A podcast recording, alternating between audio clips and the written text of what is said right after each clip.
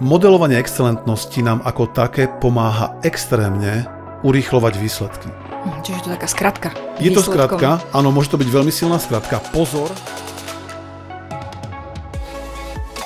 Pri modelovaní excelentnosti potrebujeme niekoho, nejaký náš vzor, ktorý chceme modelovať. A optimálne je, keď máme niekoho, kto je v danej oblasti absolútna špička.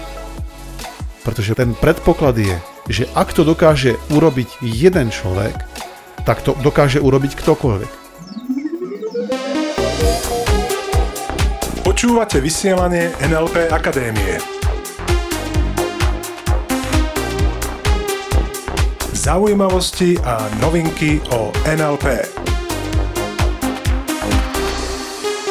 A máme tu ďalšiu stredu a s ňou nový podcast NLP Akadémie. A verím, že je to pre vás úplne skvelá správa, pretože pre nás každopádne je. A od mikrofónu ťa zdravia tvoji NLP tréneri Iveta Klimeková. A Peter Sasín. Tak akou tému sa budeme zaoberať dnes? A ja viem, Ivetke, že máš pripravenú jednu absolútne skvelú tému. Tak čo to je? Tak dnes si povieme o modelovaní excelentnosti. Mm, perfektná téma. No Moja hneď- obľúbená opäť. A hneď na úvod si povedzme, čo to je modelovanie excelentnosti a prečo je dôležité sa tým zaoberať. Takže keď sa pozrieme na to, čo to je to modelovanie excelentnosti, tak excelentnosť asi poznáš. To slovo excelentnosť je, že je niekto v niečom excelentný, výnimočný, skvelý, dosahuje výborné výsledky. A modelovanie znamená, že robíme veci tak, aby sme dosahovali podobné alebo rovnaké výsledky. Čiže modelovanie excelentnosti znamená robenie takých krokov, aké robí náš tzv. model, náš vzor. Pretože ten predpoklad je, že ak to dokáže urobiť jeden človek, tak to dokáže urobiť ktokoľvek. Mm, Čiže je potrebné tam mať nejaký vzor niekoho, kto už vie robiť to, čo by sme chceli robiť Absolútne. my, alebo mať nejaké vlastnosti, schopnosti, ktoré by sme chceli mať my. Je to absolútne zásadný predpoklad na to, aby sme mohli modelovať vlastnosti tohto človeka. Čiže pri modelovaní excelentnosti potrebujeme niekoho, nejaký náš vzor, ktorý chceme modelovať. A optimálne je, keď máme niekoho, kto je v danej oblasti absolútna špička. Dajme tomu v oblasti športu, to môže byť olimpijský víťaz, majster sveta, prípadne to môže byť majster Európy alebo republiky. V oblasti umenia to môže byť nejaký geniálny spevák alebo maliar. Geniálny maliar. mhm. Hej, podľa toho, čo chceme modelovať, presne tak. No a v oblasti biznisu to môže byť nejaký skvelý biznismen alebo človek, ktorý vie výborne riadiť firmu, prípadne robiť marketing Alebo výborne geniálnym investovať. spôsobom, prípadne byť skvelý investor alebo vizionár. Okay? A tieto príklady uvádzame hlavne preto, aby naši poslucháči začali uvažovať nad tým, Mhm. Keď sa bavíme totiž o modelovaní excelentnosti, kto sú tie moje vzory? Čiže otázka k poslucháčom, kto sú tie tvoje vzory v tej oblasti, v ktorej ty chceš dosiahnuť čo najväčší úspech. Teraz odpoveď na tvoju druhú otázku, Ivetka, prečo je to dôležité? Modelovanie excelentnosti nám ako také pomáha extrémne urýchlovať výsledky. Hm, Čiže to je taká skratka. Je to skratka, áno, môže to byť veľmi silná skratka. Pozor, mnohí si to mília s náhradou činností, návykov a všetkých tých dôležitých prvkov, ktoré vedú k úspechu. Čiže modelovanie excelentnosti nemá byť náhradou za aktivity, kroky, zdokonaľovanie sa, návyky, ktoré potrebujeme robiť, je presne ako si povedal, je, tým, je tou skratkou, je tým akýmsi turbom, ktoré nám pomôže tie výsledky veľmi urýchliť.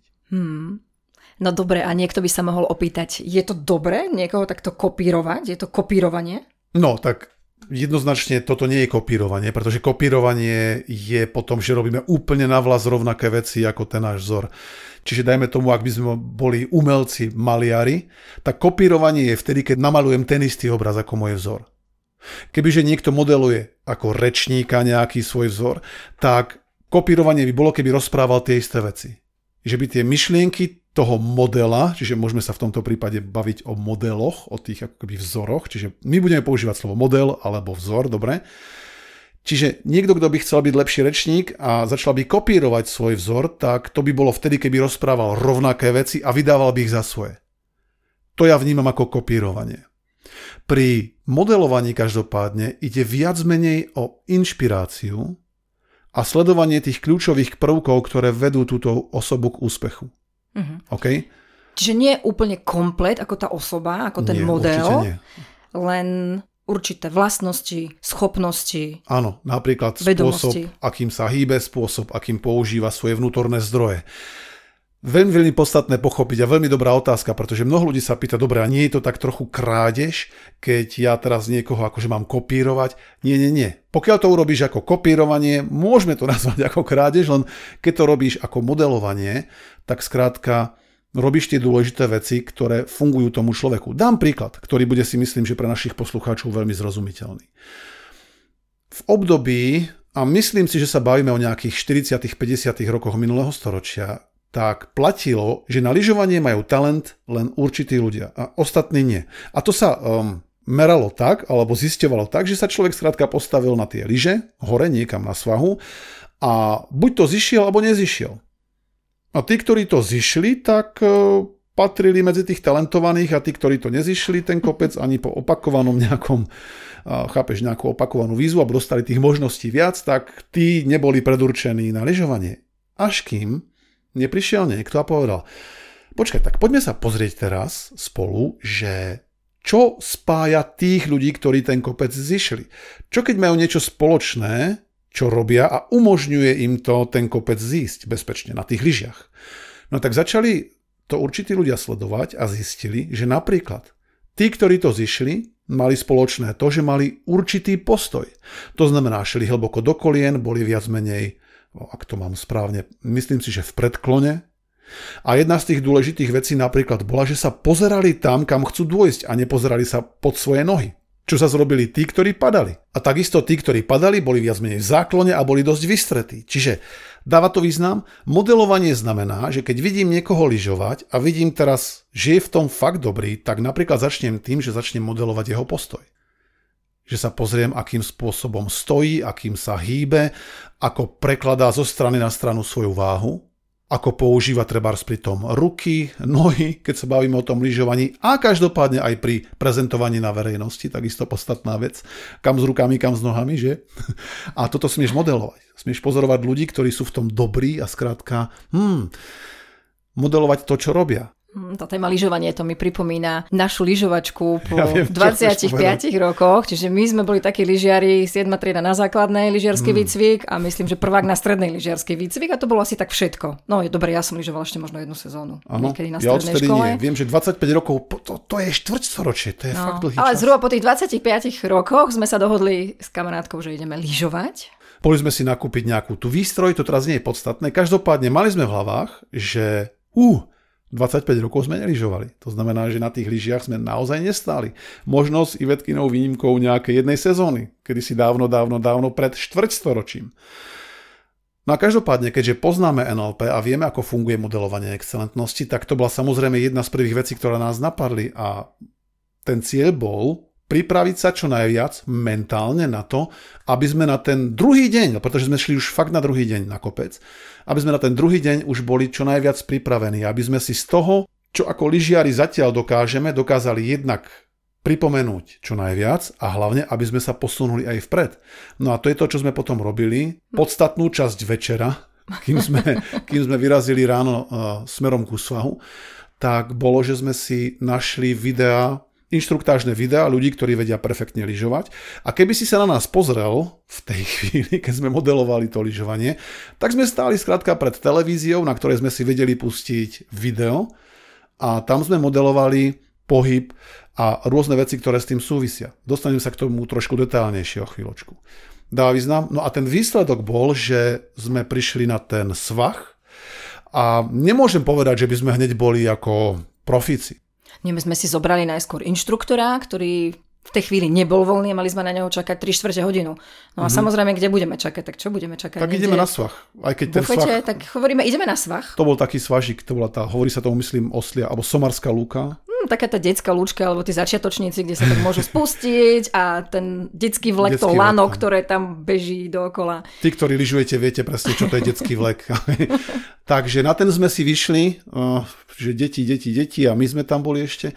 No a každopádne párkrát sme si otestovali veci na tej, na tej plítke, alebo ako to povedať, na tej detskej lúke. No a následne sme šli na lanovku a hore a ten kopec sme v pohode zišli. A to bol aj počiatok toho, kedy sme si povedali, že sa nám oplatí do toho časov aj finančne investovať a v lyžovanie sa odtedy stala naša ďalšia vášeň.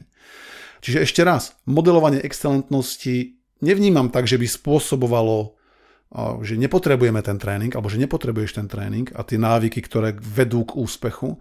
Môže ti pomôcť mentálne sa nastaviť tak, aby si zrazu začal, začala robiť veci, ktoré pomáhajú tomu úspechu a skrátka urychliť tú cestu k tomu úspechu. Dá význam? Pre porovnanie bol tam s nami ešte jeden parťák, ktorý takisto ako my, mimochodom, takmer štvrť storočie neližoval, on mal kratší, myslím, že kratšie obdobie ako my, toho neližovania. A to si pamätám, že on bol v hlave úplne inak nastavený na ten svoj výkon vtedajší. No poviem to tak, že dosť si neveril a skrátka tak to aj vyzeralo potom. Že to, keďže on si tak podľa mňa trošku zaumienil, že zlyhá vtedy, lebo hovoril, ja určite zlyhám, ja určite zlyhám, ja určite budem padať. To boli jeho slova. Tak uh, potom sme videli aj to, že tam naozaj padal celý čas, je tak. Hmm. No bolo to na krahuliach a ten kopec je strmší, není úplne, že plitky, no mm-hmm. tak... Tak ho zišiel ako snehuliak, viac menej, viac, mm-hmm. viac menej, bol viac telom ako lížami prítomný s tým snehom, že ako to povedať. Každopádne, keby urobil to, čo my, tak si myslím, že im mohol mať úplne iné výsledky. Čiže dáva význam, modelovanie excelentnosti v NLP pomenúvame ako proces, ktorý pomáha modelovať určité vlastnosti alebo schopnosti možno niekedy charakterové rysy alebo emočné rysy daného vzoru, určitého človeka, ktorého chceme modelovať a to znamená približiť sa k nemu čo najviac. Výkonnosťou, úspechom, všetko, čo je pre nás podstatné. Dobre? No a príklad, keby sme sa v tom lyžovaní chceli zlepšiť ešte viac ako doteraz. OK, ešte viac, wow. Tak by bol dobrý nápad eh, modelovať vrcholových športovcov trebárs, aby sme sa im čo najviac že, mohli priblížiť. Čiže ty by si v rámci ženského lyžovania mohla Treba späť Vlhovú. Uh-huh. A ja v rámci mužského kľudne tiež. ja si myslím, že šampión je skrátka šampión. Tak záleží od cieľa. To neznamená, že budeme tak jazdiť samozrejme v krátkej dobe, len je zaujímavé potom zisťovať a pozorovať určité veci, uh-huh. ktoré ten človek robí, ktorý je naozaj v niečom dokonalý a naozaj to môže veľmi výrazne pomôcť v tom posunúť sa vpred. Ja sa predsa len ešte vrátim e, k tomu, čo som povedal a naznačil na začiatku, pretože mnohým to možno tak trošku tam zabzučalo s takým tým pocitom, že naozaj, naozaj je to tak. Pretože som povedal, že keď niečo dokáže jeden človek, dokáže to ktokoľvek. A tu viem, že mnoho ľudí môže mať, e, že tomu nemusí skrátka veriť, ale povedať si, no to je úplná blbosť, pretože predsa každý z nás máme nejaké talenty, nejaké gény, nejaké fyzické predpoklady len tu sa mi páči výrok uh, Wayna Gretzkyho. Wayne Gretzky, tí, ktorí sledujete trošinku hokej, aspoň tak viete, že to je jeden z najlegendárnejších hokejistov tejto planety všetkých čias. A on vyjadril takú myšlienku v jednom rozhovore, že v dnešnej dobe pribúda toľko skvelých hokejistov, možno na rozdiel od jeho doby, keď on bol naozaj vysoko, vysoko nad všetkými, tak vníma, že dnes sú tie sily v tom hokeji extrémne vyrovnané že existuje hmm. viacej takých špičkových, ako bol on. A že dnes, keby mal príležitosť, alebo keby mal dnes on súťažiť, tak naozaj asi by až tak nevynikal. Čiže jeho slova, nie moje teraz, dobre? A hovorí, že zrejme je to aj tým, že keď on vyrastal, tento Wayne hovorí, keď ja som vyrastal ako hokejista, tak bolo málo, naozaj veľmi málo príležitostí vidieť reálnych hokejistov podávať skvelé výsledky v zmysle pozerať sa na tých špičkových hokejistov. To znamená, predstav si to tak, nebol žiadny YouTube, nebol žiadny internet a prenosy boli vtedy len občas z toho hokeja. Nie také intenzívne ako dnes a dnes máš aj záznamy zo všetkého. Čiže on ako hokejista nemal až toľko príležitostí, aj celá jeho generácia nemali až toľko príležitostí sledovať tých najlepších hráčov, ako má dnešná generácia. A podľa jeho vlastných slov tým, že majú príležitosť pozerať a pozorovať tých najlepších tak intenzívne a tak veľa, ako sa to dá dnes, tak tým pádom sa aj sami zlepšujú. A ja si spomínam na jedno video, ktoré som videl o jednom mm, dievčati, bola taká dokrutka, alebo také video skrátka, kde ona robila breakdance. A keď myslím si, že po správnosti sa to volá electric boogie, to čo robila ona, také tie, vieš, také tie lámavé a tancov, ako to povedať, tancovné pohyby, tanečné pohyby, tak e, a ja to mám veľmi rád, pretože toto ma dosť fascinuje, tento typ tanca, okrem samozrejme aj iných. No a ona popisovala, mala tuším na nejakých 8, 9, možno 10 rokov. Fakt mladúčke dievčatko a dokázala neuveriteľné veci robiť na tom tanečnom parkete.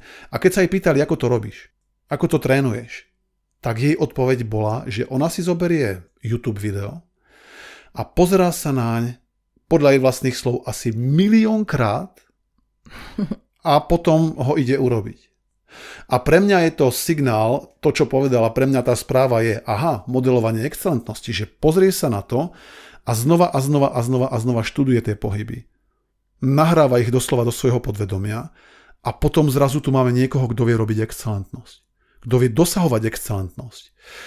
Vo veľkej miere aj tým, že dokáže tak perfektne sa sfokusovať na to, že sleduje, čo tí ostatní robia.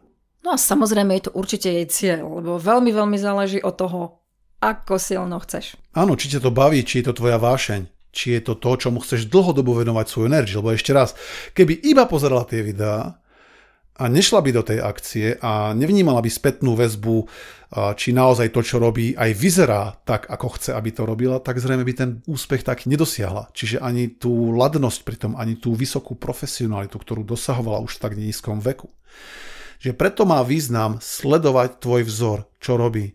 Čiže to modelovanie, ktoré môžeš začať aplikovať a používať, napríklad funguje tak, že si zobrieš niekoho, kto je tvoj vzor, nejaký tvoj model, v akejkoľvek oblasti sa chceš len zlepšiť a dlhodobo zlepšovať. A začni ho vnímať, začni ho sledovať. Polož si otázku, ako ten človek stojí, ako sa hýbe, alebo keď sedí, ako sedí.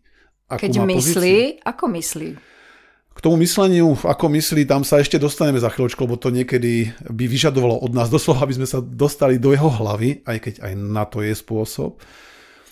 Pretože to by bolo takéto vnútorné modelovanie. Ak by sme to smeli tak rozdeliť, že existuje vonkajšie modelovanie, pozerám ten človek, e, ako robí, čo robí zvonka a potom ešte to vieme trochu povýšiť a hneď sa k tomu dostaneme. Čiže ak máš niekoho, koho chceš vnímať, modelovať, dobre, ešte raz, nekopírovať, modelovať, tak smieš najprv začať pozorovať, čo ten človek robí, ako pri tom stojí, ako pri tom sedí, ako sa pri tom hýbe, ako pri tom dýcha, ako znie. Ako rozpráva, akým tempom rozpráva, akou hlasitosťou, ako kladie dôraz napríklad na určité slabiky. A keď toto vieme zrazu dekodovať a vnímať, tak potom vieme začať robiť kroky, ktoré vedú takisto k, tej úspešnej, k tým úspešným výsledkom, pretože zrazu si osvojujeme novú stratégiu. Dá význam? No a teraz, keď sa bavíme o tom vnútornom modelovaní excelentnosti, mm-hmm. tak teraz asi otázka je, že dobrá, ako to funguje, čo to znamená vnútorné modelovanie excelentnosti. Toto si už vyžaduje, minimálne tak, ako to vnímam ja, určitú dávku vedenia, profesionálneho vedenia, alebo poviem to tak, expertného vedenia, človeka, ktorý ti pomôže toto urobiť. Toto napríklad robíme na našich seminároch. Okay? Hlavne sa tomu venujeme na NLP Practitionery, kde máme účastníkov a každý má možnosť si potom v tomto cvičení, keď ho spoločne robíme, vybrať nejaký vzor, ktorý chce modelovať.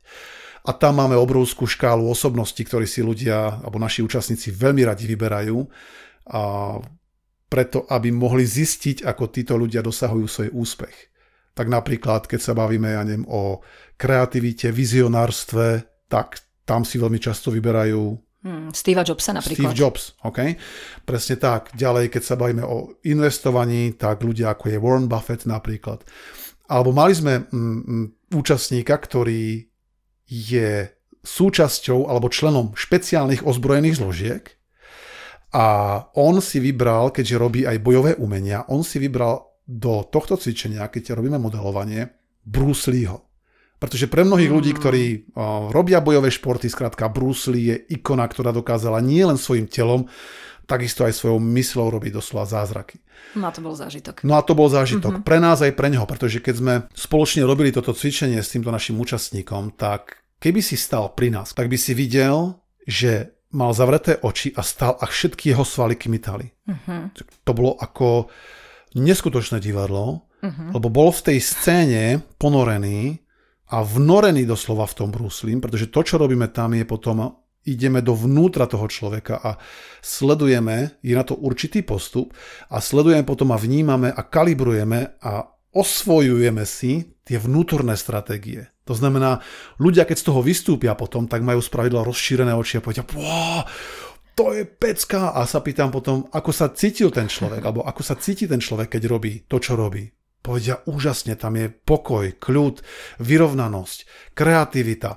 OK, v závislosti od toho, čo u toho človeka modelujú a akú schopnosť modelujú. No a tento účastník, keď bol v tom brúslim, tak hovorím, to bol pre nás aj pre neho extrémny zážitok, pretože bolo pre nás veľmi zaujímavé sledovať, čo robia jeho svaly. Čiže on nerobil, aby si to predstavoval správne, nerobil nejaké cviky a údery na vonok. Skrátka, ruky mal zvesené popri tele, mm-hmm. len ako stál a...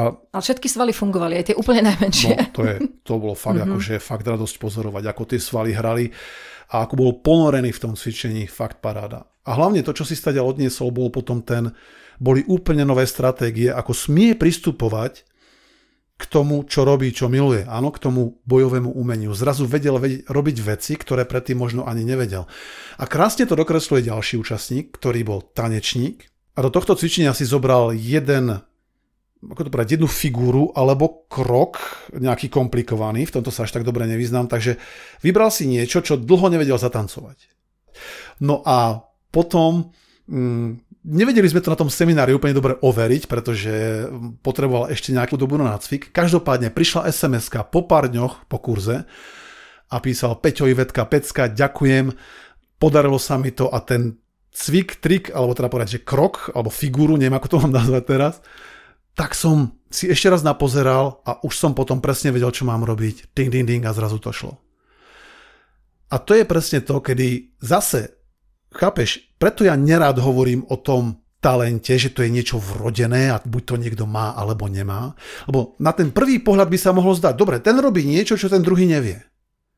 A ten jeden je excelentný v tom, čo ten druhý je priemerný alebo podpriemerný. Lenže keď ešte raz začneš používať svoju neurológiu, svoje vnútorné zdroje novým spôsobom, dosiahneš aj nové výsledky. Lebo ak to budeme robiť takým spôsobom ako doteraz, no tak tie výsledky budú pravdepodobne také, aké doteraz dá to význam. Mňa napadá ďalší príklad a okay. to bol jeden kameraman z Čiech, Pavel. A to bolo veľmi, veľmi zaujímavé, pretože on chcel zistiť, ako to robí jeden kameraman, neviem, či on bol Američan alebo niekde zo zahraničia, mm-hmm. nepoznal ho osobne, dokonca ani nevedel, ako vyzerá. Mm-hmm. Len vedel jeho meno a vedel, že robí zábery, ktoré sú na jednu kameru veľmi dlhé, naozaj niekoľko minút, minút aj 15 minút. Akčné hodinu. scény. Akčné mm-hmm. scény, úplne akčné scény. Bez prerušenia. Bez prerušenia. Úplná paráda. No a toto on sa chcel naučiť. Ako to robí?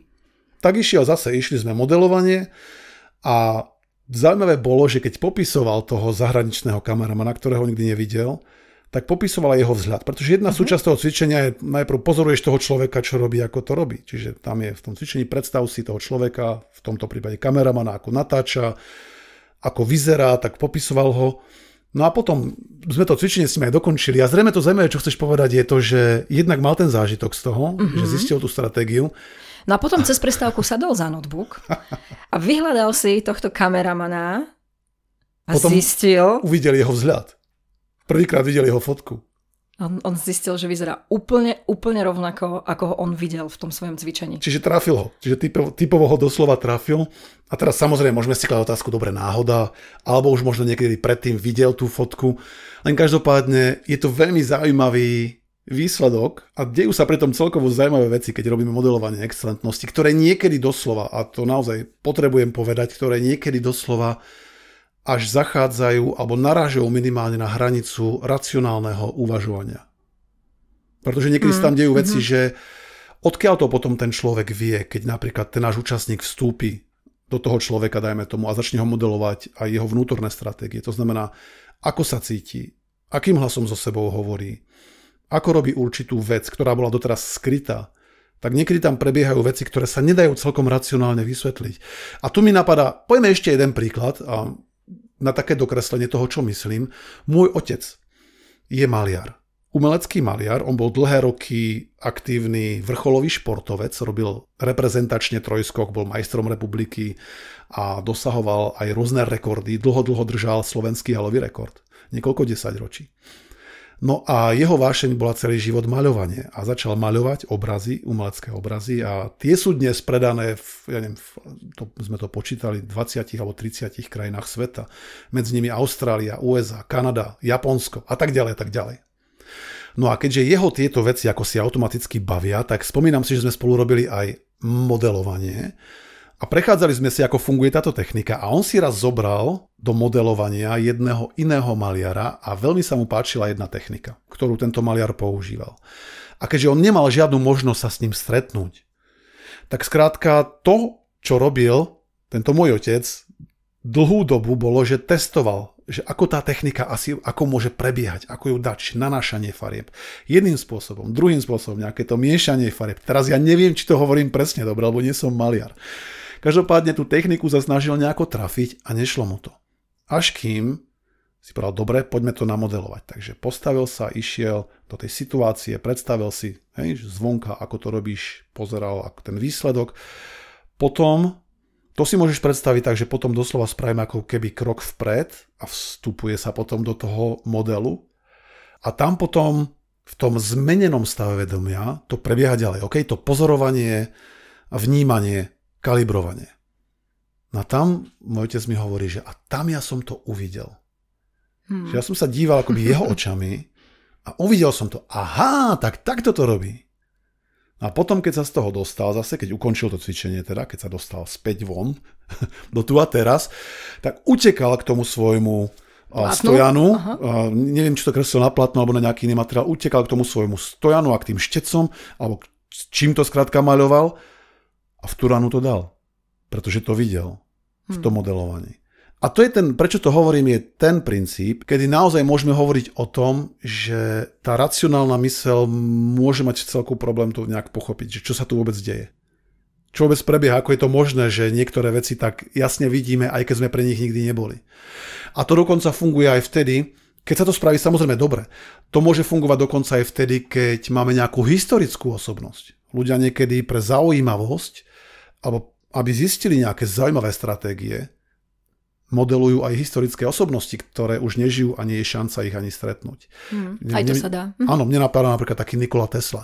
Je to extrémne zaujímavé modelovať ľudí, ako je Nikola Tesla, ktorý svojou myslou, svojou spiritualitou, vôbec svojim potenciálom, ktorý mal a ktorý dokázal manifestovať, bol a je stále pre mňa najväčší vynálezca vôbec histórie, znám známej histórie tohto sveta. Okay? Takže čo sa týka modelovania, tak asi k tomu možno toľko, že dôležité je to preto, lebo nám to pomáha urýchľovať výsledky, spoznávať možno nové koncepty toho, ako môžeme dosahovať excelentnosť, ktoré by sme sami buď možno nevymysleli, alebo by to trvalo veľmi dlho, kým by sme systémom pokus omyl k tomu došli. A takisto náš cieľ bol v tomto podcaste ti ukázať, že také niečo vôbec existuje. A že sa oplatí zaoberať sa svojimi vzormi tým pádom, jeden z tých predpokladov je, je oplatí sa mať svoje vzory v určitých oblastiach. Pretože keď sa ma ľudia pýtajú, Peťo, no dobré, a ty modeluješ niekoho? Tak áno, napríklad spomenul som to lyžovanie a to bola skôr taká zaujímavosť, lebo tam bol fakt ten výsledok veľmi rýchly. No a takisto mám svoje rečnícke vzory, mám svoje uh, vzory, čo sa týka práce s ľudskou psychológiou. Napríklad, áno. A tie veľmi rád a veľmi často modelujem. Ešte raz, nie je to modla alebo niekto, komu by sme úplne vzhliadali a chceli by sme byť stejní ako on. Presne tak. Ani... Zoberieš len tie vlastnosti, len tie schopnosti, ktoré by si ty chcel mať. A toto je veľmi dôležité, čo si teraz povedala, pretože ľudia sa nás niekedy pýtajú, no dobré, nezoberiem si z toho človeka niekedy aj to negatívne, nemôže sa mi stať, že ja neviem, ten človek má nejaké zlé charakterové vlastnosti a tak ďalej, tak ďalej a teraz ja si zoberiem aj to z neho. tak spôsob, ktorým my trénujeme modelovanie excelentnosti, toto vylúčuje, pretože tam ty si vyberáš len to, na čo jednak v tú dobu kladieš fokus a to znamená to, čo je pre teba podstatné, v čom sa chceš zlepšiť. Pretože potom by to znamenalo, že keď niekoho modelujeme, že ho naozaj kopírujeme, keby to bolo inak. A to my nechceme. My chceme zostať stále sami sebou. Je tak, že chceš zostať sám sebou, sama sebou s tým, že ovládaš nové stratégie, optimálne tie stratégie, ktoré používa človek, ktorý je v niečom dokonalý. Mhm. A ja môžem povedať, že za každým, za každým, za každým, za každým, 100 prípadov zo 100 keď to s niekým robím, napríklad s klientmi alebo s účastníkmi na seminári, tak za každým nastane posun vpred. Čiže tá technika je tak hlboká, tak mocná, že za každým, keď ju urobím s niekým, alebo keď to aj učím našich účastníkov, tak za každým je tam posun vpred, že je to nie len zaujímavý zážitok, nastáva tam takisto aj posun vo, vo výkonnosti. A to je jedno, či je to v športe, či je to v umení, či je to v biznise. Alebo vo vzťahoch. V rodine. Pretože niekedy, v rodine tiež áno, pretože mm. niekedy uh, takisto rodičia si zoberú a modelujú svoje deti. Mm. A to sa niekedy celkom oplatí mimochodom, pretože vieš jednak, že ako uvažuje tvoje dieťa, vieš sa minimálne do toho vžiť a vieš možno, že tým pádom aj namodelovať určitú ľahkosť, bezstarostnosť alebo takú tú otvorenosť, nezaujatosť. A takú tú okay? bezprostrednú radosť. To sa často stáva. Mm-hmm. Čiže nie detinskosť, Mm. a možno takú tú detskú nerozvážnosť, to neviem, či by chcel niekto naozaj modelovať, ale takú tú, áno, otvorenosť, radosť, ľahkosť a nezaťaženosť, možno povedzme tými rôznymi obmedzujúcimi presvedčeniami, ktoré tam vonku existujú. Dobre? Takže v tomto zmysle, čo bude úloha tohto týždňa, čo bude tá výzva tohto týždňa? Hmm, tak vyber si oblasť, v ktorej by si sa chcel zlepšiť mm-hmm. a v tej oblasti si nájdi nejaký model, nejaký vzor, mm-hmm. komu by si sa chcel priblížiť, respektíve ho modelovať. Okay? Ho modelovať. Mm-hmm. A Vnímaj ho zatiaľ teraz vonka, ako ten prvý krok vnímaj, urob to vonkajšie modelovanie a pozraj, ako stojí, ako sedí, ako sa hýbe, ako má gestikuláciu, ak pri tom gestikuluje, ako dýcha. Ako má mimiku. Všetky tieto veci, ktoré dokážeš, akým tónom hlasu znie, áno, všetky tie veci, ktoré dokážeš zachytiť tvojimi zmyslami, naozaj vnímaj.